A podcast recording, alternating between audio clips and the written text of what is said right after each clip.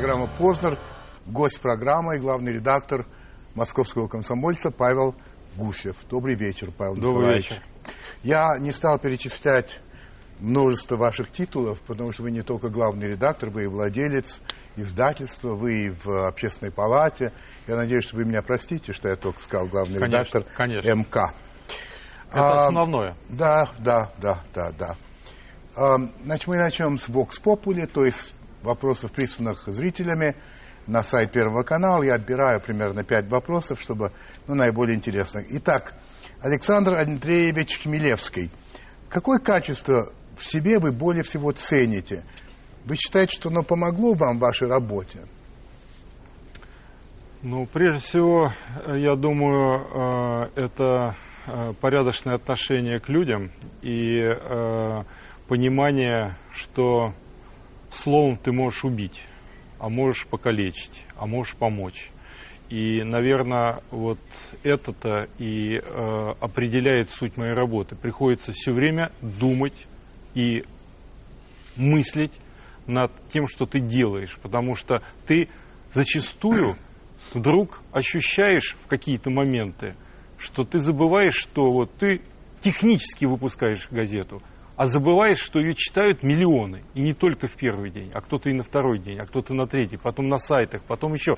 И что у людей возникает совершенно разная картинка, может быть, ты ее даже никогда и не придумал, эту картинку, но она возникает. Ам, Александр Иосифович Малкиель. Что вам больше всего нравится и что вам больше всего не нравится в России? Сегодня, разумеется. Мне нравится э, Россия как такова, потому что Россия необъятна, и э, это уникальная страна. Мы с вами сидим сегодня в стране, которая называется Москва. Если мы отъедем э, на 300 километров, предположим, в Тверь, это будет совсем другая страна. А если мы отъедем на 10 тысяч километров, уедем за Урал, это третья страна. А если мы и так далее и тому подобное.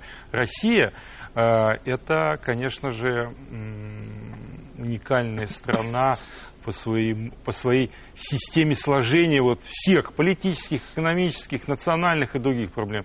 Очень мне не нравится в нашей стране это отношение людей друг к другу.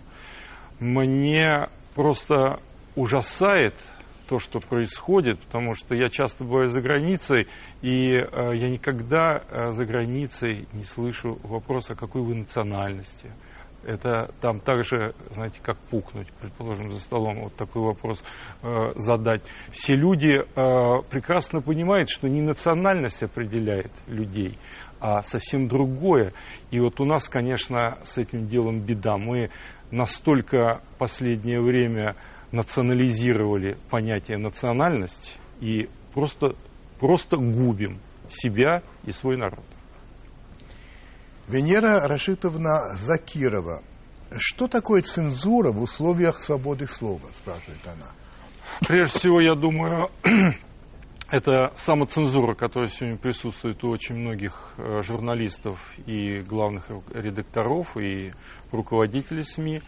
Ну, а второе, э, это вся та система, которая сложилась в России со средствами массовой информации. Сегодня до 80% республиканских, э, э, муниципальных, городских, районных газет так или в той или иной степени принадлежат и финансируются государством. Это государственные СМИ. Сегодня произошло искажение информационного поля страны. Сегодня государство настолько влезло в средства массовой информации, что, к сожалению, э, искажение перешло ту степень до дозволенного. Сегодня опять пошли кухонные разговоры, сегодня опять пошли лестничные куриловские разговоры, потому что пресса сегодня уже не выдает ту порцию реальной действительности, которая сегодня существует. Святослав Корниенко. Какие принципы, на ваш взгляд, являются основополагающими для создания беспристрастной, объективной газеты? Мне кажется, это прежде всего именная журналистика. Я проповедую это вот последние 20 с лишним лет, э, будучи главным редактором. Это именная журналистика. То есть э, люди, которые составляют славу журналистики именно у своих читателей. Я сегодня наз- могу назвать массу имен, и там Минкины, и Калинина, и Меринов, и многие другие, которые реально сегодня составляют... Вот читатель хочет их читать. Он желает видеть этих людей и желает с ними беседовать с помощью газеты или каких-то иных средств. Вот это, на мой взгляд, самое главное. Александр Андреевич Михалюк. У меня к вам такой вопрос. Не кажется ли вам, что иногда некоторую информацию, даже очень важную, нельзя публиковать? Да. Я, более того, я не раз на эту тему выступал. Ну, например, э, карикатуры датских э, журналистов. Датского художника. Даш- датского художника, ну, а потом там были еще статьи в них. Публиковал. Да.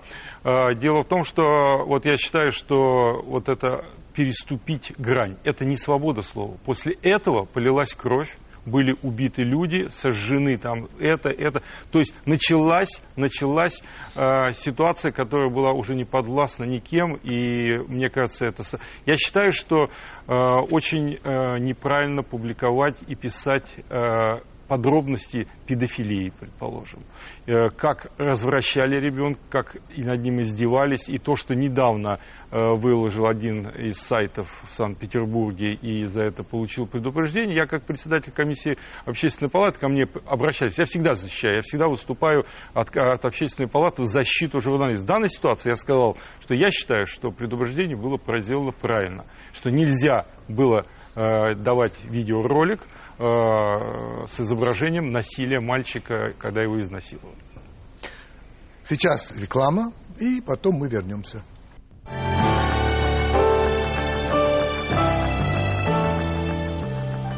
Знаете, меня всегда интересуют люди, которые были пламенными и очень успешными а, комсомольскими деятелями, партийными деятелями, а потом как-то по мановению волшебной палочки стали не менее пламенными и успешными капиталистами. Ну, например, Павел Николаевич Гусев. Это вы же были первым секретарем Краснопресненского райкома Комсомол. ВЛКСМ. Да, Было дело, было. да?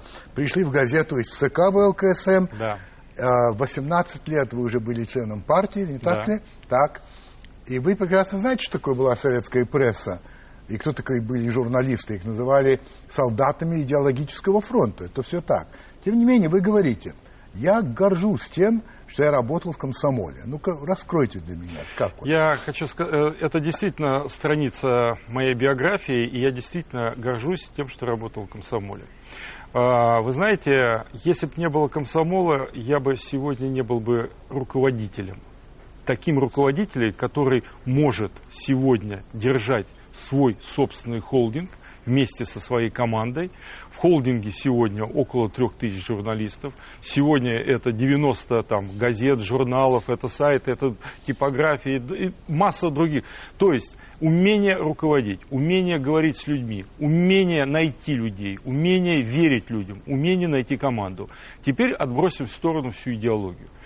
Почему, почему, почему успешными становятся люди из комсомола, предположим, или из партии, э, хорошими капиталистами или э, хорошими, Успешными, успешными, успешными, да. успешными?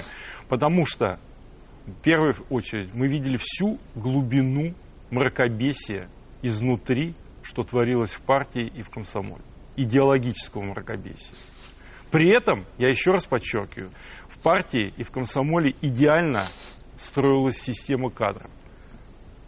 Комсомоле и э, в то время в партии невозможно было, как у нас сегодня в правительстве, чтобы муж и жена сидели там, зять, сват, там, брат или еще кто-то. Это невозможно было бы. Это просто невозможно. Допускаю. Но я хочу вас спросить. Вы были верующим комсомольцем? Верующим партийцем? Если нет, Вы знаете, э, я думаю, что я был верующим. Я на До эту какого тему, момента? Да, вы знаете, я на эту тему очень много думал. Э, Мне самому дико интересно было. Ну вот согласитесь, мне 18 лет. Меня приглашают в партком и говорят, «Э, ты знаешь, вот мы хотим предложить тебе вступить в партию. Ты вот активный такой. Я уже к этому времени был это какой год? Э, 60, э, по-моему, это был 67 год. Так. 68 67 Так, так. И они э, э, мне говорят, вот ты такой активный, ты зам, уже член комитета комсомола уже на втором курсе, а э, просто...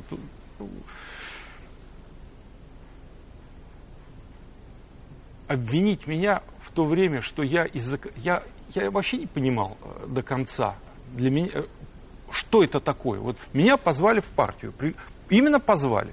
Вот сказали, хочешь, мы даем тебе рекомендацию.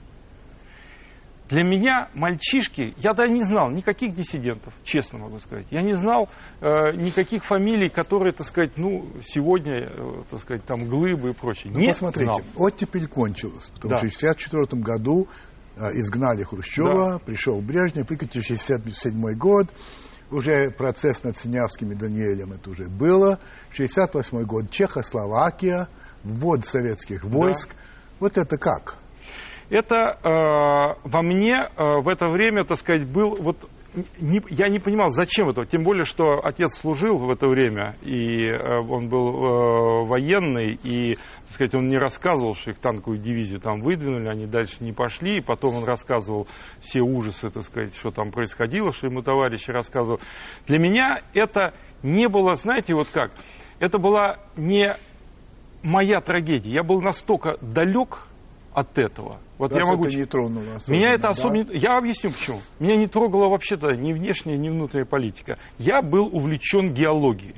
Для меня геология и общественная моя деятельность в институте, это э, клуб самодеятельной песни, это там наши геологические походы, это, так сказать, все время экспедиции, каждую субботу и воскресенье на карьеры. Это вот все это дело... Хорошо. Павел Николаевич, а когда все-таки вы поняли, что ваша, скажем так, вера это заблуждение? Но первый был э, момент и удар, когда я э, пригласил Владимира Высоцкого спеть в геолого-разведочном институте. Мы все подготовили, и буквально за полдня меня вызвали в портком и сказали, что ни концерта не будет. При этом сидели два каких-то человека еще угрюмых. Я долго пытался доказать, что все подготовлено, что ребята хотят, что ну, нет, этого не будет. Я пытался выяснить, почему, потом секретарь парткома мне сказал, потому что он идеологически вреден для нашего института. И вот здесь, а я обожал Высоцкого, я, у меня дома там магнитофон, ко- комета там забита была катушками с Высоцким, причем хриплыми, все там шумами, но мы слушали, мы обожали его. И для меня было непонятно, чем идеологически страшен Высоцкий для геолого-разведочного института, которого мы дико любили. Это был первый момент. Ну а потом начались цепочка-цепочка. Э, Отец мне э, к этому времени... Я знал многое, но отец не хотел многое мне рассказывать по ряду причин. Может, боялся, не знаю почему. Но тем не менее, так сказать, у меня э, деда расстреляли в 1937 году. И когда я начал читать первые книги, связанные со сталинизмом, и в частности Варлама Шарламова, его колымские рассказы, меня убило все. Меня э, внутри разорвало. То есть я вдруг, вот как вывернули наизнанку. А И- помните, какой год это был? Да. Какой? Варлам Шаламов? Когда вы читали?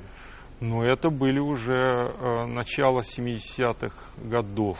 Но вы из Начало- партии, конечно, не вышли. Нет, я из партии не вышел, но это все это преподносилось. А потом была встреча с Глазуновым, с Ильей Сергеевичем. И э, у меня там... Художником. Художником, Да. да. Я с ним был очень близок, и сейчас близок. И, конечно, его библиотека, беседы с ним, а он такой ярый монархист, Да, да, антисоветчик, да. Э, во мне изменили очень много.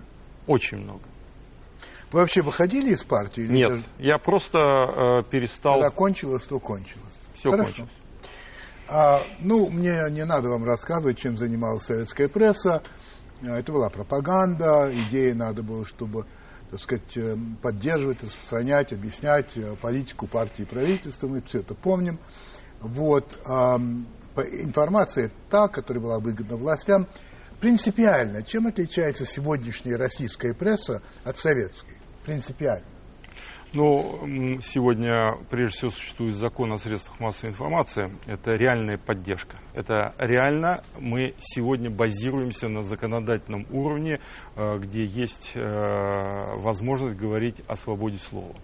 Второй момент – это то, что реально исчезла цензура, главлит. Сегодня главлита нету, цензуры нет. Есть, конечно, так сказать, разные начальники, которые хотят учить, как нужно писать или что нужно делать в газете. Ну, они есть они есть, они советуют, они пытаются беседовать, но это пока на уровне только бесед и советов.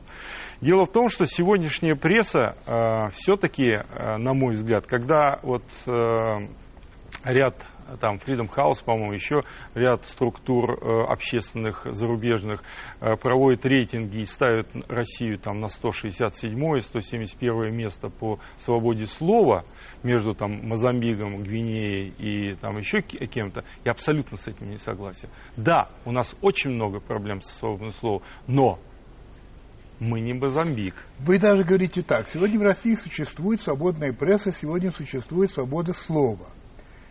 А, это вы сказали. А что вы сказали, если бы я вам сказал следующее? Вот чем меньше аудитория того или иного СМИ, чем меньше, тем больше свободы у этого СМИ. А чем больше аудитория, тем она ограниченнее. Пример. Федеральные телевизионные каналы. Здесь все непросто. А маленькая газета, в принципе, ну, пускай говорят, даже «Эхо Москвы», ну что, 2 миллиона потенциально слушателей, ну и бог с ними. А, то есть некоторые, ну как бы это сказать, довольно циничное а, Совершенно верно. Есть Совершенно. это? Это стопроцентное вы сейчас подметили и говорите. Дело в том, что э, власть совершенно четко э, анализирует сегодня рейтинги и аудитории тех или иных изданий. И, естественно, допускает Э, для ряда изданий, э, э, так сказать, возможность говорить и делать, как они заблагорассудятся и что. Ну, в рамках тех законов, которые, так сказать, существуют. Естественно, так сказать, как только, как только становится много таких изданий в том или ином месте, тех же регионах, немедленно, так сказать, начинается действие. Действия самые разные. Я знаю и не раз через общественную палату пытался защищать, где-то удачно, где-то нет. Вдруг отказывают в типографии, вдруг отказывают в распространении, вот киоски не берут и все, не хотят. Вдруг э, сигнал у радио той или иной компании исчезает, и невозможно, так сказать, его больше, так сказать, получить, и, и так далее и тому подобное. То есть существует административный ресурс, который спокойно начинает задавливать то или иное издание, не трогая напрямую это издание.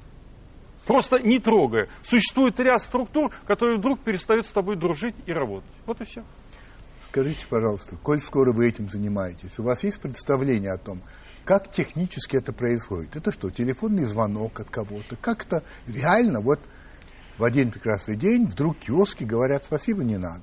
Дело в том, что э, киосковые все компании, предположим, система распространения и система полиграфии, а это все-таки или э, полугосударственные зачастую структуры, или же э, структуры, где э, принадлежащие крупному капиталу очень крупному капиталу. И одна из э, веточек это система, предположим, распространения. Так вот, э, эти люди, большие люди, владельцы, которые напрямую ходят в Кремль, предположим, или другие большие структуры власти, они боятся за себя, за свой большой бизнес. И, естественно, когда кто-то где-то дает им команду, что вот это издание не должно там быть, вот эта цепочка начинает срабатывать. То есть не напрямую. Не на, ну, естественно, но не напрямую. Не кремлевский чиновник звонит э, или там э, из мэрии, или из какого правительства, что вот немедленно не, перестаньте ту или иную... Нет, зачем? Собственник киоском сам, сам понимает, в одной из бесед ему намекают очень прозрачным путем, что вот эта газета лишняя на твоем прилавке. Лишняя. И намекает все. на уровне может быть, губернатора, может мэра. Мы, такое бывает, конечно.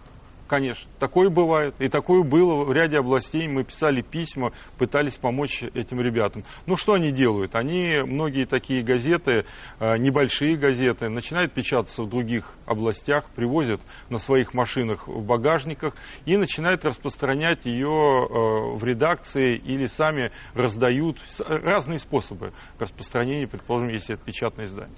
Как вы понимаете свободу, свободу слова применительно к средствам массовой информации.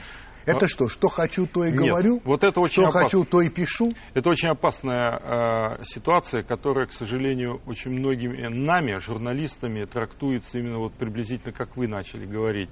Дело в том, что вседозволенность в средствах массовой информации, она, кстати говоря, сыграла, может быть, и свою, и не совсем положительную роль в середине 90-х годов, когда вседозволенность перешло в черный пиар, джинсу, когда вседозволенность стала использоваться олигархами, крупными владельцами медийных э, ресурсов именно в борьбе за власть и друг с другом, э, политическую власть и так далее и тому подобное. Этих случаев и эти сливы, вливы и прочее для э, журналистики стали российской бедой.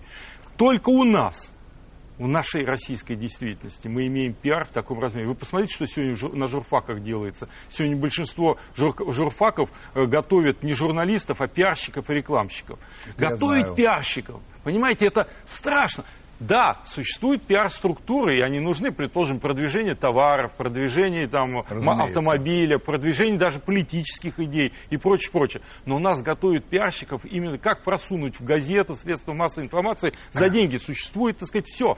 Еще одна сторона этого дела. Я часто привожу этот пример, но он не очень дорог.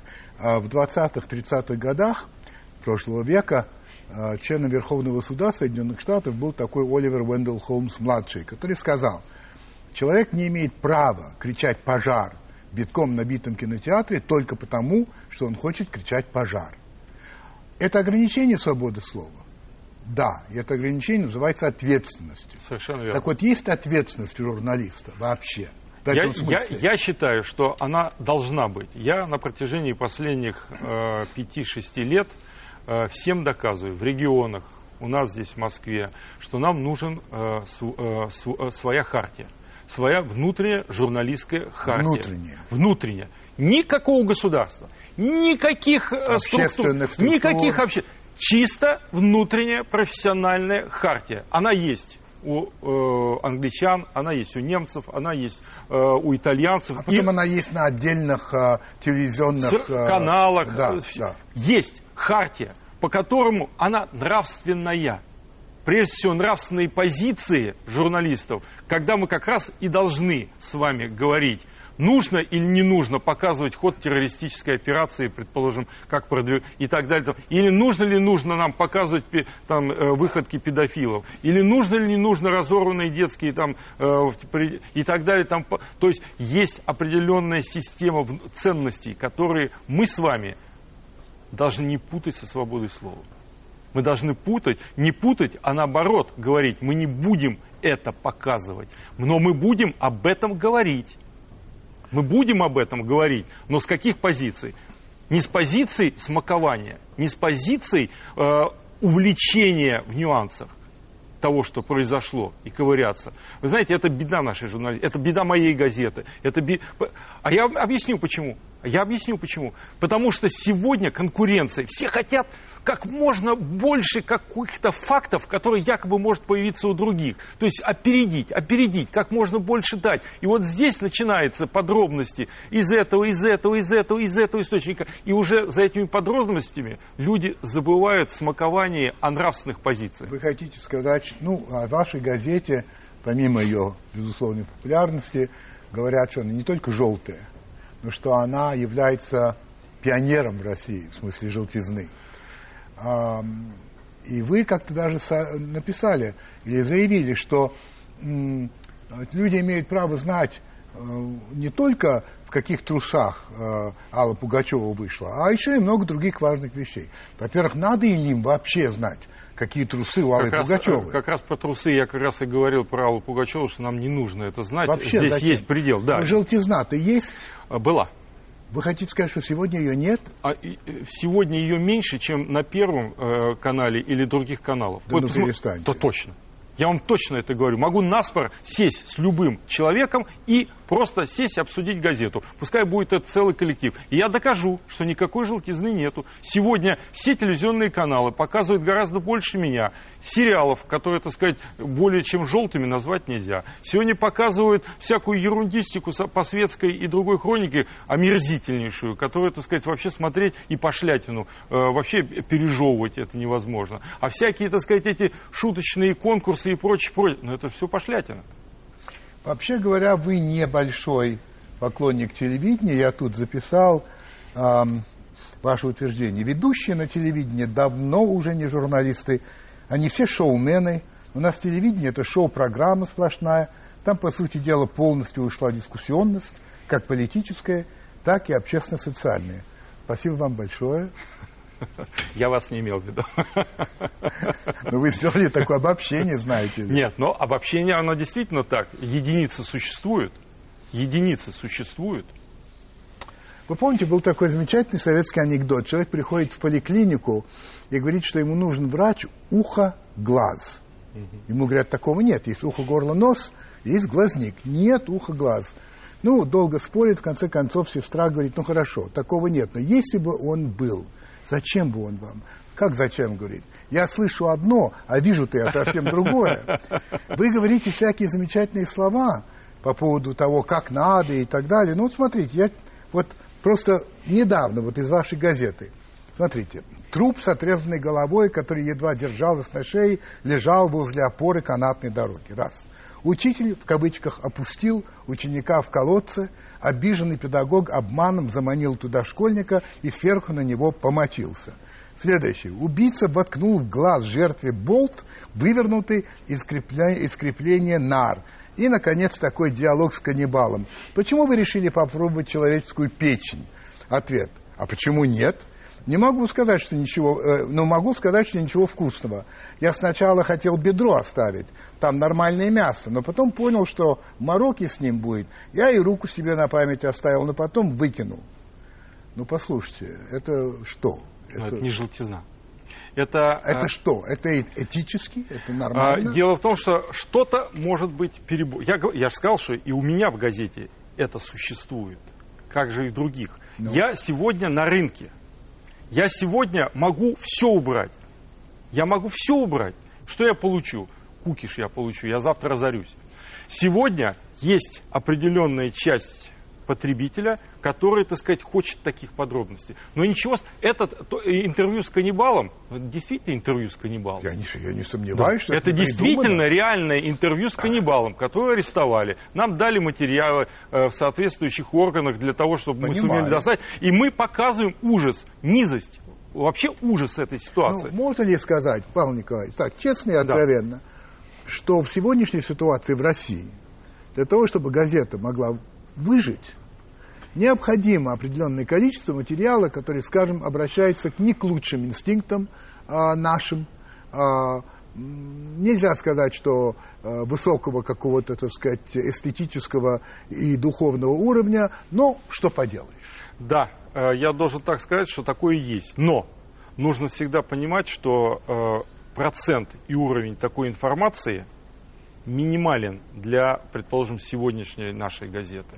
Что основу все-таки газеты являются острейшие материалы наших и авторов со стороны, и авторов внутренних. Острейшие поднимаем все вопросы политической, экономической, социальной жизни. Острейшие вопросы э, защиты граждан во время их э, и по месту жительства, и э, по работе. Это защита потребительского рынка и так далее и тому подобное. Вот в чем основа газет заключается. Есть определенные, так сказать, вот эти строчки, которые, так сказать, ну, на потребу. Сегодня, понимаете, ведь человек какое существо? все равно, так или иначе, вы замечали ведь, авария на дороге, и все приостанавливаются. Не для того, чтобы помочь, а посмотреть. Это правда. Так вот, такой вопрос тогда. Вы же прекрасно понимаете, что в вашем случае газета – это бизнес. Да. Это бизнес. Вам надо зарабатывать. Прежде всего для того, чтобы да. кормить армию. А как? Ну да. и вообще, да. А, коммерческое телевидение, а другого у нас нет. Это тоже бизнес. И э, он, тем больше зараб... он тем больше зарабатывает, чем популярнее его программы. Почему и существуют попытки определить, какие программы популярны с помощью так называемого рейтинга. Можно говорить, что это э, не очень удачный метод, что не очень точно считают, что неправильно считают. Я не об этом говорю. Но для того, чтобы продать подороже свое рекламное время, нужно суметь доказать, что эта программа пользуется большим успехом. Совершенно верно. Чем отличается от вас? Вот то, что вы так ругаете на телевидении, это то, что люди смотрят больше всего. Я не буду называть программы, потому что скажут, что я коллега и вроде я кого-то, но мы знаем, что чем скандальнее программа, тем больше Совершенно верно. Ну и что тогда? Что ругать телевидение? Не понимаю. Потому что они вам ответят, хорошо, мы это уберем. И где мы будем? Нет. Я ругаю, когда телевидение, я же не ругаю конкретно то, что вот такие существуют программы. Я говорю о том, что при существовании таких и многообразии таких программ мы практически не имеем иных программ. Ваша программа – это один камешек в нашем, так сказать, строении. Он один, он очень не, он вот один совсем. Вспомните в конце э, или в середине 90-х, сколько у нас таких блоков и камней было на каждой телевидении. И сколько было включений. Вспомните Сагалаева, который, так сказать, э, на который ломились а все. А как вы думаете, сегодня, если бы такие программы вернулись, у них была бы аудитория? Нет. Нет. Ну, Нет. Тогда вот видите как. А, а значит, как же быть? А очень просто. Надо думать. Не бывает безвыходных ситуаций. В то время, время, в то время, именно время продиктовало э, пользу этих э, программ, их нужность. И люди хотели таких программ. Это было после советского телевидения. Конечно. Это все понятно. Конечно. Было, психологически. А Потом сегодня все на... что? Сегодня, я думаю, придет такое время. Но вы говорите, нет, а сегодня эти программы не пользовались бы успехом, такого рода программы. Да. А почему бы не пользовались, я не понимаю. А я потому что хочу сказать, что нужно искать новые. Абсолютно. Я не знаю, я не телевизионщик, э, ну, как бы, так Понимаю, сказать. но вы журналист. Здесь я журналист. Я считаю, что сегодня придумать такие программы можно, нужно и необходимо, которые были бы социально, политически и значимы для того, чтобы, ну, посмотрите, э, тем не менее, так сказать, существуют всякие там поединки, барьеры, по-разному они сейчас называются. Да, да к ним тоже по-разному отношение. По-разному. По-разному по относятся. Очень по-разному. И к ведущим, и, так сказать, к... но, тем не менее, они собирают определенную да, часть аудитории. Да, да. Почему? Нашли камень столкновения какой-то, нашли конфликтную ситуацию. Люди любят на конфликте, даже политическом сегодня играть, там, или экономическом, и социальном. То есть нашли какую-то форму, значит, надо дальше искать. Надо просто фантазировать, смотреть, а не просто сдирать зачастую программы э, и покупать лицензии. Э, ну... Понимаю, понимаю. А, как вы относитесь к призыву или к предложению или к желанию президента Медведева а, о том, чтобы государство в любом виде, федеральная или местная или власть, ушло из средств массовой информации. Вообще там не имело ну, своих средств массовой информации. Э, аплодирую стоя. Искренне. Кричу «Ура!». При этом страшно боюсь, что э, вот-вот могут начать эту работу. Объясню. Это очень опасно. Первое.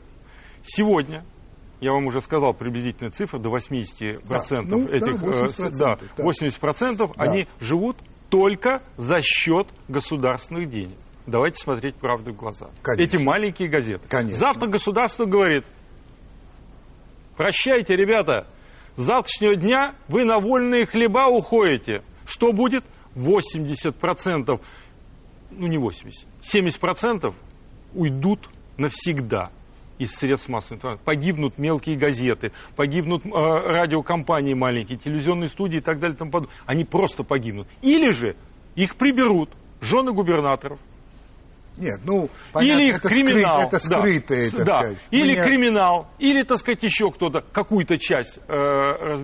Я очень боюсь коллективизации. Понимаете, вот как процессов коллективизации, когда, было, когда начали рушить наше, так. так сказать, э, хозяйство, кулаков давить. И вот нужно было в течение двух лет э, значит, создать Понятно, да. колхозы. Я очень боюсь, что начнут создавать вот такие колхозы в средствах массовой информации. И мы лишимся очень многих интересных газет, журналов и так далее и тому подобное. А скажите, пожалуйста, вы как член Государственной Думы, как занимающийся средствами массовой информации. Вы вообще со своими коллегами а, общественной палаты, простите, оговорился, вы вообще обсуждаете да. этот вопрос? Да.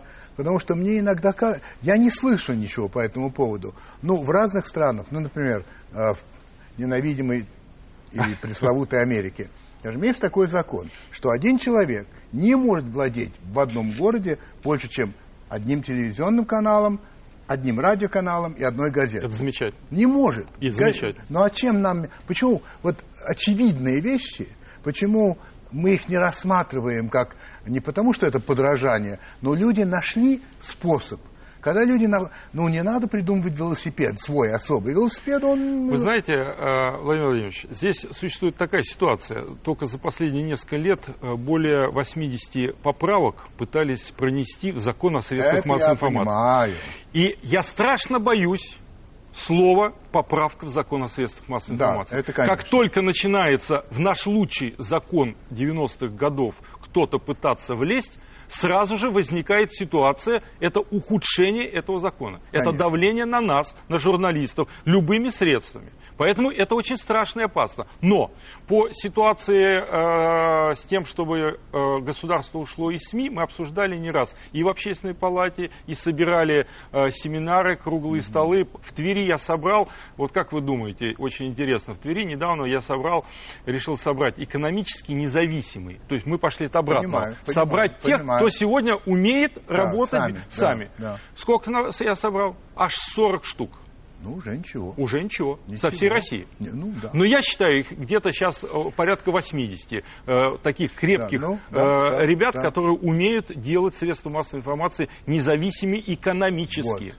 А раз, раз они экономически независимы, Значит, тогда они, они политически совершенно верно. независимы. Совершенно верно. Ну, конечно.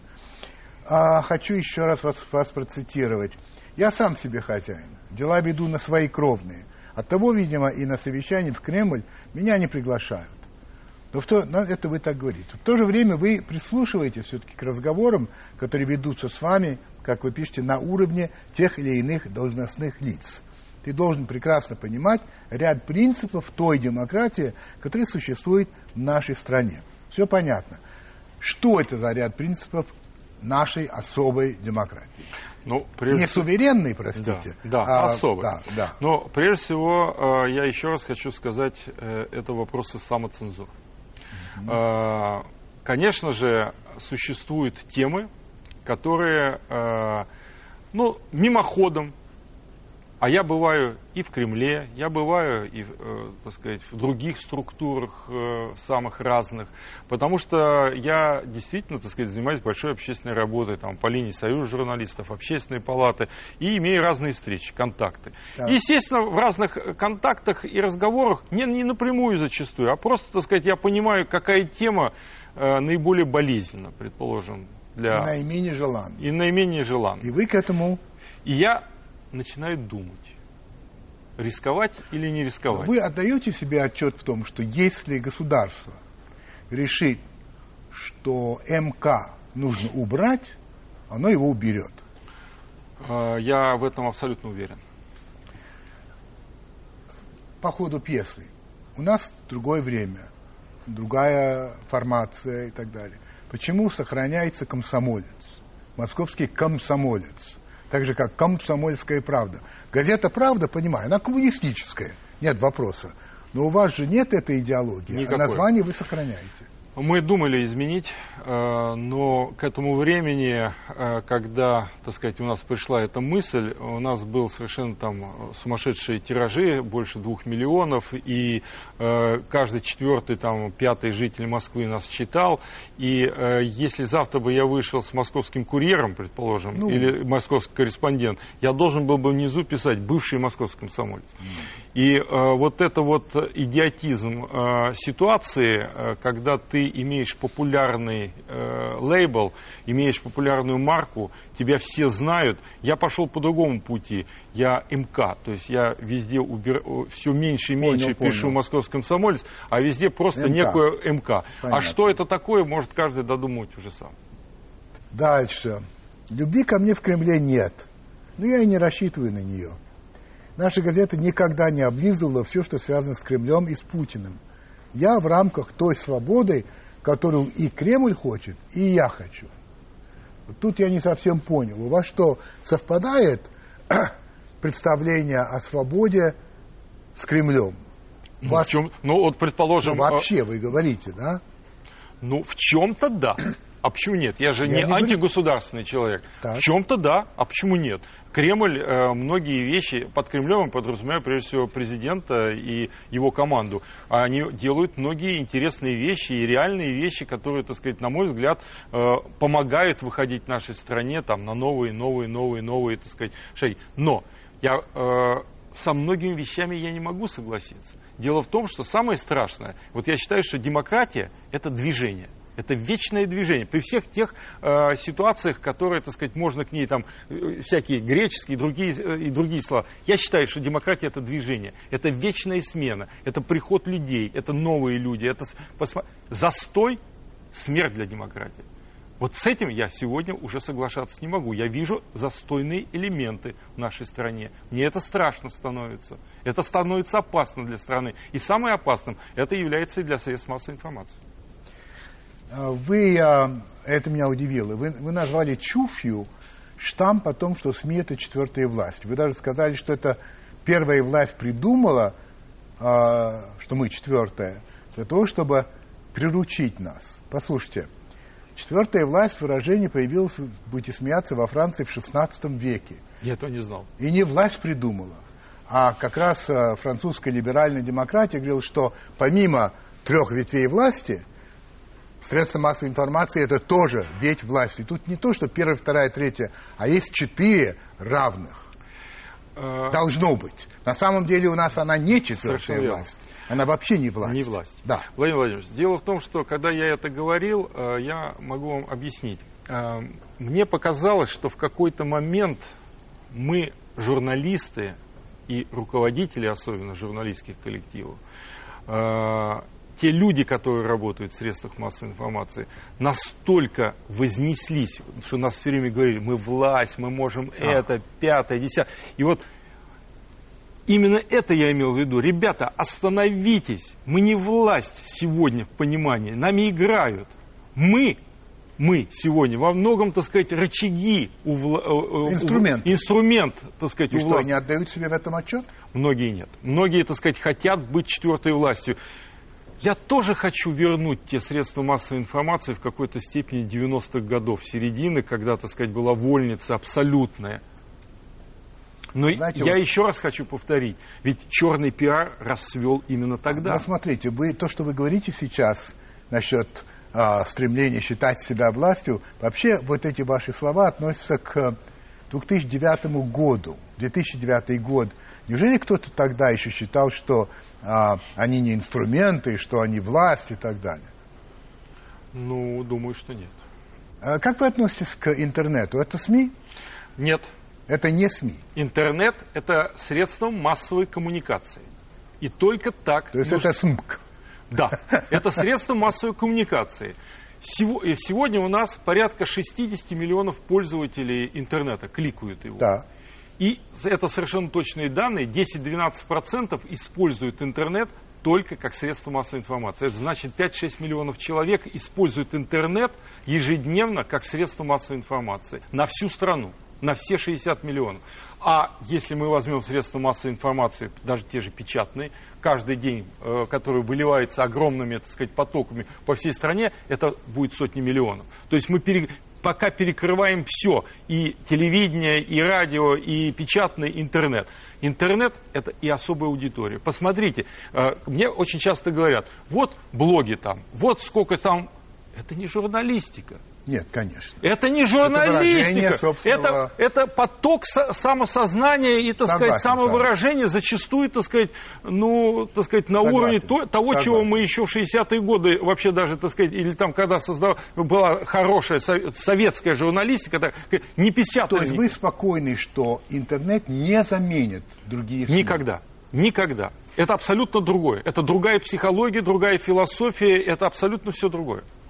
Недавно группа довольно известных деятелей культуры, ну, в частности, Никита Михалков, а, Николай Бурляев, Владимир Хотиненко, обратились к руководству страну с, э, страны с требованием создать для контроля за СМИ специальный наблюдательный совет.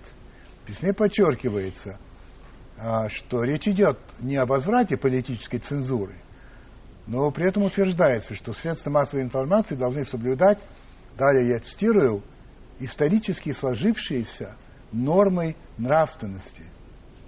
А государственное ТВ должно транслировать все основные мероприятия, проводимые Русской Православной Церковью. Причем такие требования повторяются регулярно.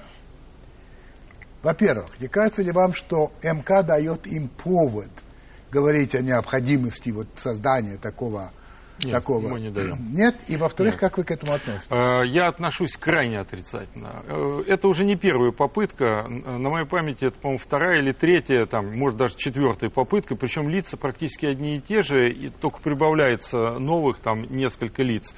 Дело в том, что э, это политическая провокация в отношении средств массовой информации. Раз. Провокация. Провокация. Это так. абсолютная провокация. Прежде всего, понятно, что все средства массовой информации тут же сколыхнулись. Не было ни одного средства, которые не ответили подобающим образом Михалкову и его команде, который хочет, так сказать, такое сотворить. Второе. Это неконституционно. Это, это незаконно. Кто эти люди, которые должны советовать вам, мне или кому-то другому, как нам дальше жить. А почему нам с вами сегодня не подписать документ э, о создании комиссии над художественными картинами Михалкова и насколько в них там есть, так сказать, э, того или другого? Хорошо, хорошо. Ему это понравится? Наверное, нет. Наверное. Наверное. Но тогда так. А вы как-то говорили, что гражданская активность, или вернее активность гражданского общества – определяют не общественная палата, не Госдума, никто. Это в башке сидящее. Хотим мы жить по-другому, не хотим мы жить по-другому и так далее. Скажите, как вы думаете, если бы завтра провести референдум с предложением вот насчет общественного совета по контролю над СМИ, референдум по всей России, как бы проголосовали? Поддержали бы? Как вы думаете? Я думаю, что процентов 50, 50-50 поддержало бы. И дело в том, что но здесь нужно вот что еще учитывать. Это очень опасная тенденция. Мы светское государство. Вы мы это свет... мне говорите? Да, мы светское государство. И э, сегодня во главу угла ставить э, вопросы, что э, должно быть только там православие или еще что-то связанное с... Я считаю, что это опасная тенденция. Мы все должны уважать мы все должны уважать верующих людей, мы должны уважать все религии и конфессии, мы должны беречь памятники старины, а не разрушать, как в советское время, э, там, и взрывать церкви, и создавать, и воссоздавать, и хранить искусство. Я кстати говоря, тоже мы против выступали, когда там э, ряд музейных экспонатов церкви э, передавал. Я считаю, что это неправильно уже, потому что там есть экспонаты, которые можно давать на праздники, но определенно, ну и так далее. Это сейчас уже не, не Есть вещи, которые связаны со светским государством. Это очень опасная тенденция. Втянуть нас, э, ну, в такой вот не очень простой и, на мой взгляд, безысходный диалог. Насчет того, что сидит в голове у людей вы как-то заявили, мы должны вымереть. Да. Появится третье, четвертое поколение, тогда мы изменим свою психологию. Мы будем ходить на выборы, сидеть у телевизора и ждать, кто победит. потому что это были демократические выборы. Правда, в России новых порядков обычно хватает на 3-4 не хватает, 3-4, э, 3-4 поколений мало. Там, а вот дальше неизвестно что. А, такой длинный срок еще предстоит. Да. Я абсолютно в этом уверен, что наше поколение, ну, рано наше, или поздно, да, собой. наше и следующее поколение, которое мы э, воспитывали, наши и которые, да, и наши дети, когда они сменятся и придет новая информация, это будет абсолютно новая информация. Дети. Да, их дети. Это будет абсолютно новая уже формация. И я абсолютно уверен, что они будут и к демократическим ценностям, и нравственным, и к другим относиться совсем по-другому. Я надеюсь, вы не откажетесь ответить на некоторые вопросы моего доброго друга Марселя Пруста. В каких случаях вы лжете? Когда шучу. Когда и где вы, более, вы были более всего счастливы? Когда э, был студентом-геологом. Каким бы вы талантом хотели более всего обладать? Я бы очень хотел обладать талантом э, музыканта. Ваша главная черта? Доброта. Вы можете мне назвать трех любимых писателей? Да, конечно. Пожалуйста. Вересаев, Пришвин, Бунин. О чем вы больше всего сожалеете? О том, что уже немного осталось. Есть ли у вас любимое слово?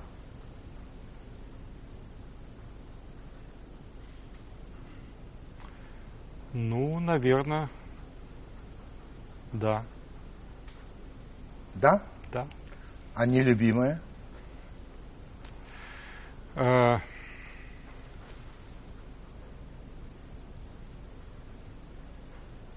тогда нет. Оказавшись перед Богом, что вы ему скажете, если такое случится? Я верил в тебя. Это был Павел Гусев. Спасибо большое.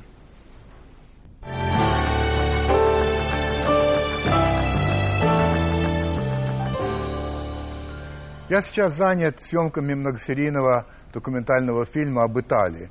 Ну, примерно такой же, как мы делали в свое время о Соединенных Штатах и о Франции.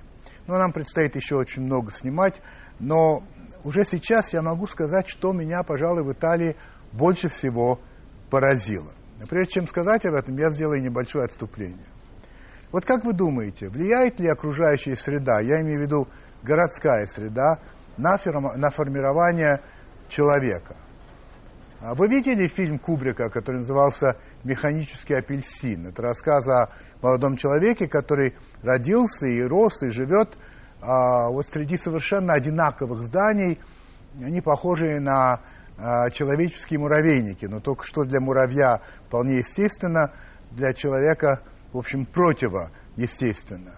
И э, в такой среде, в общем-то, уродуются человеческие души. По крайней мере, об этом этот выдающийся фильм.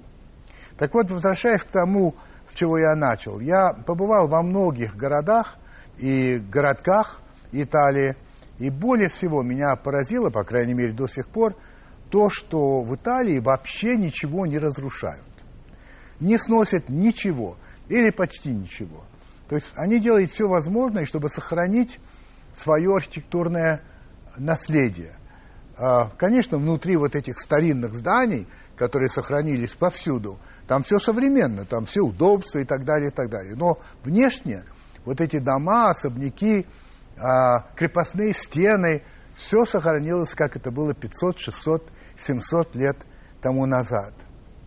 Вот многие задаются вопросом, почему так получается, что именно итальянские дизайнеры являются лучшими в мире, и дизайнеры автомобилей, и кораблей, яхт, э, одежды и так далее. Почему у итальянцев такое поразительное ощущение красоты? Откуда это берется?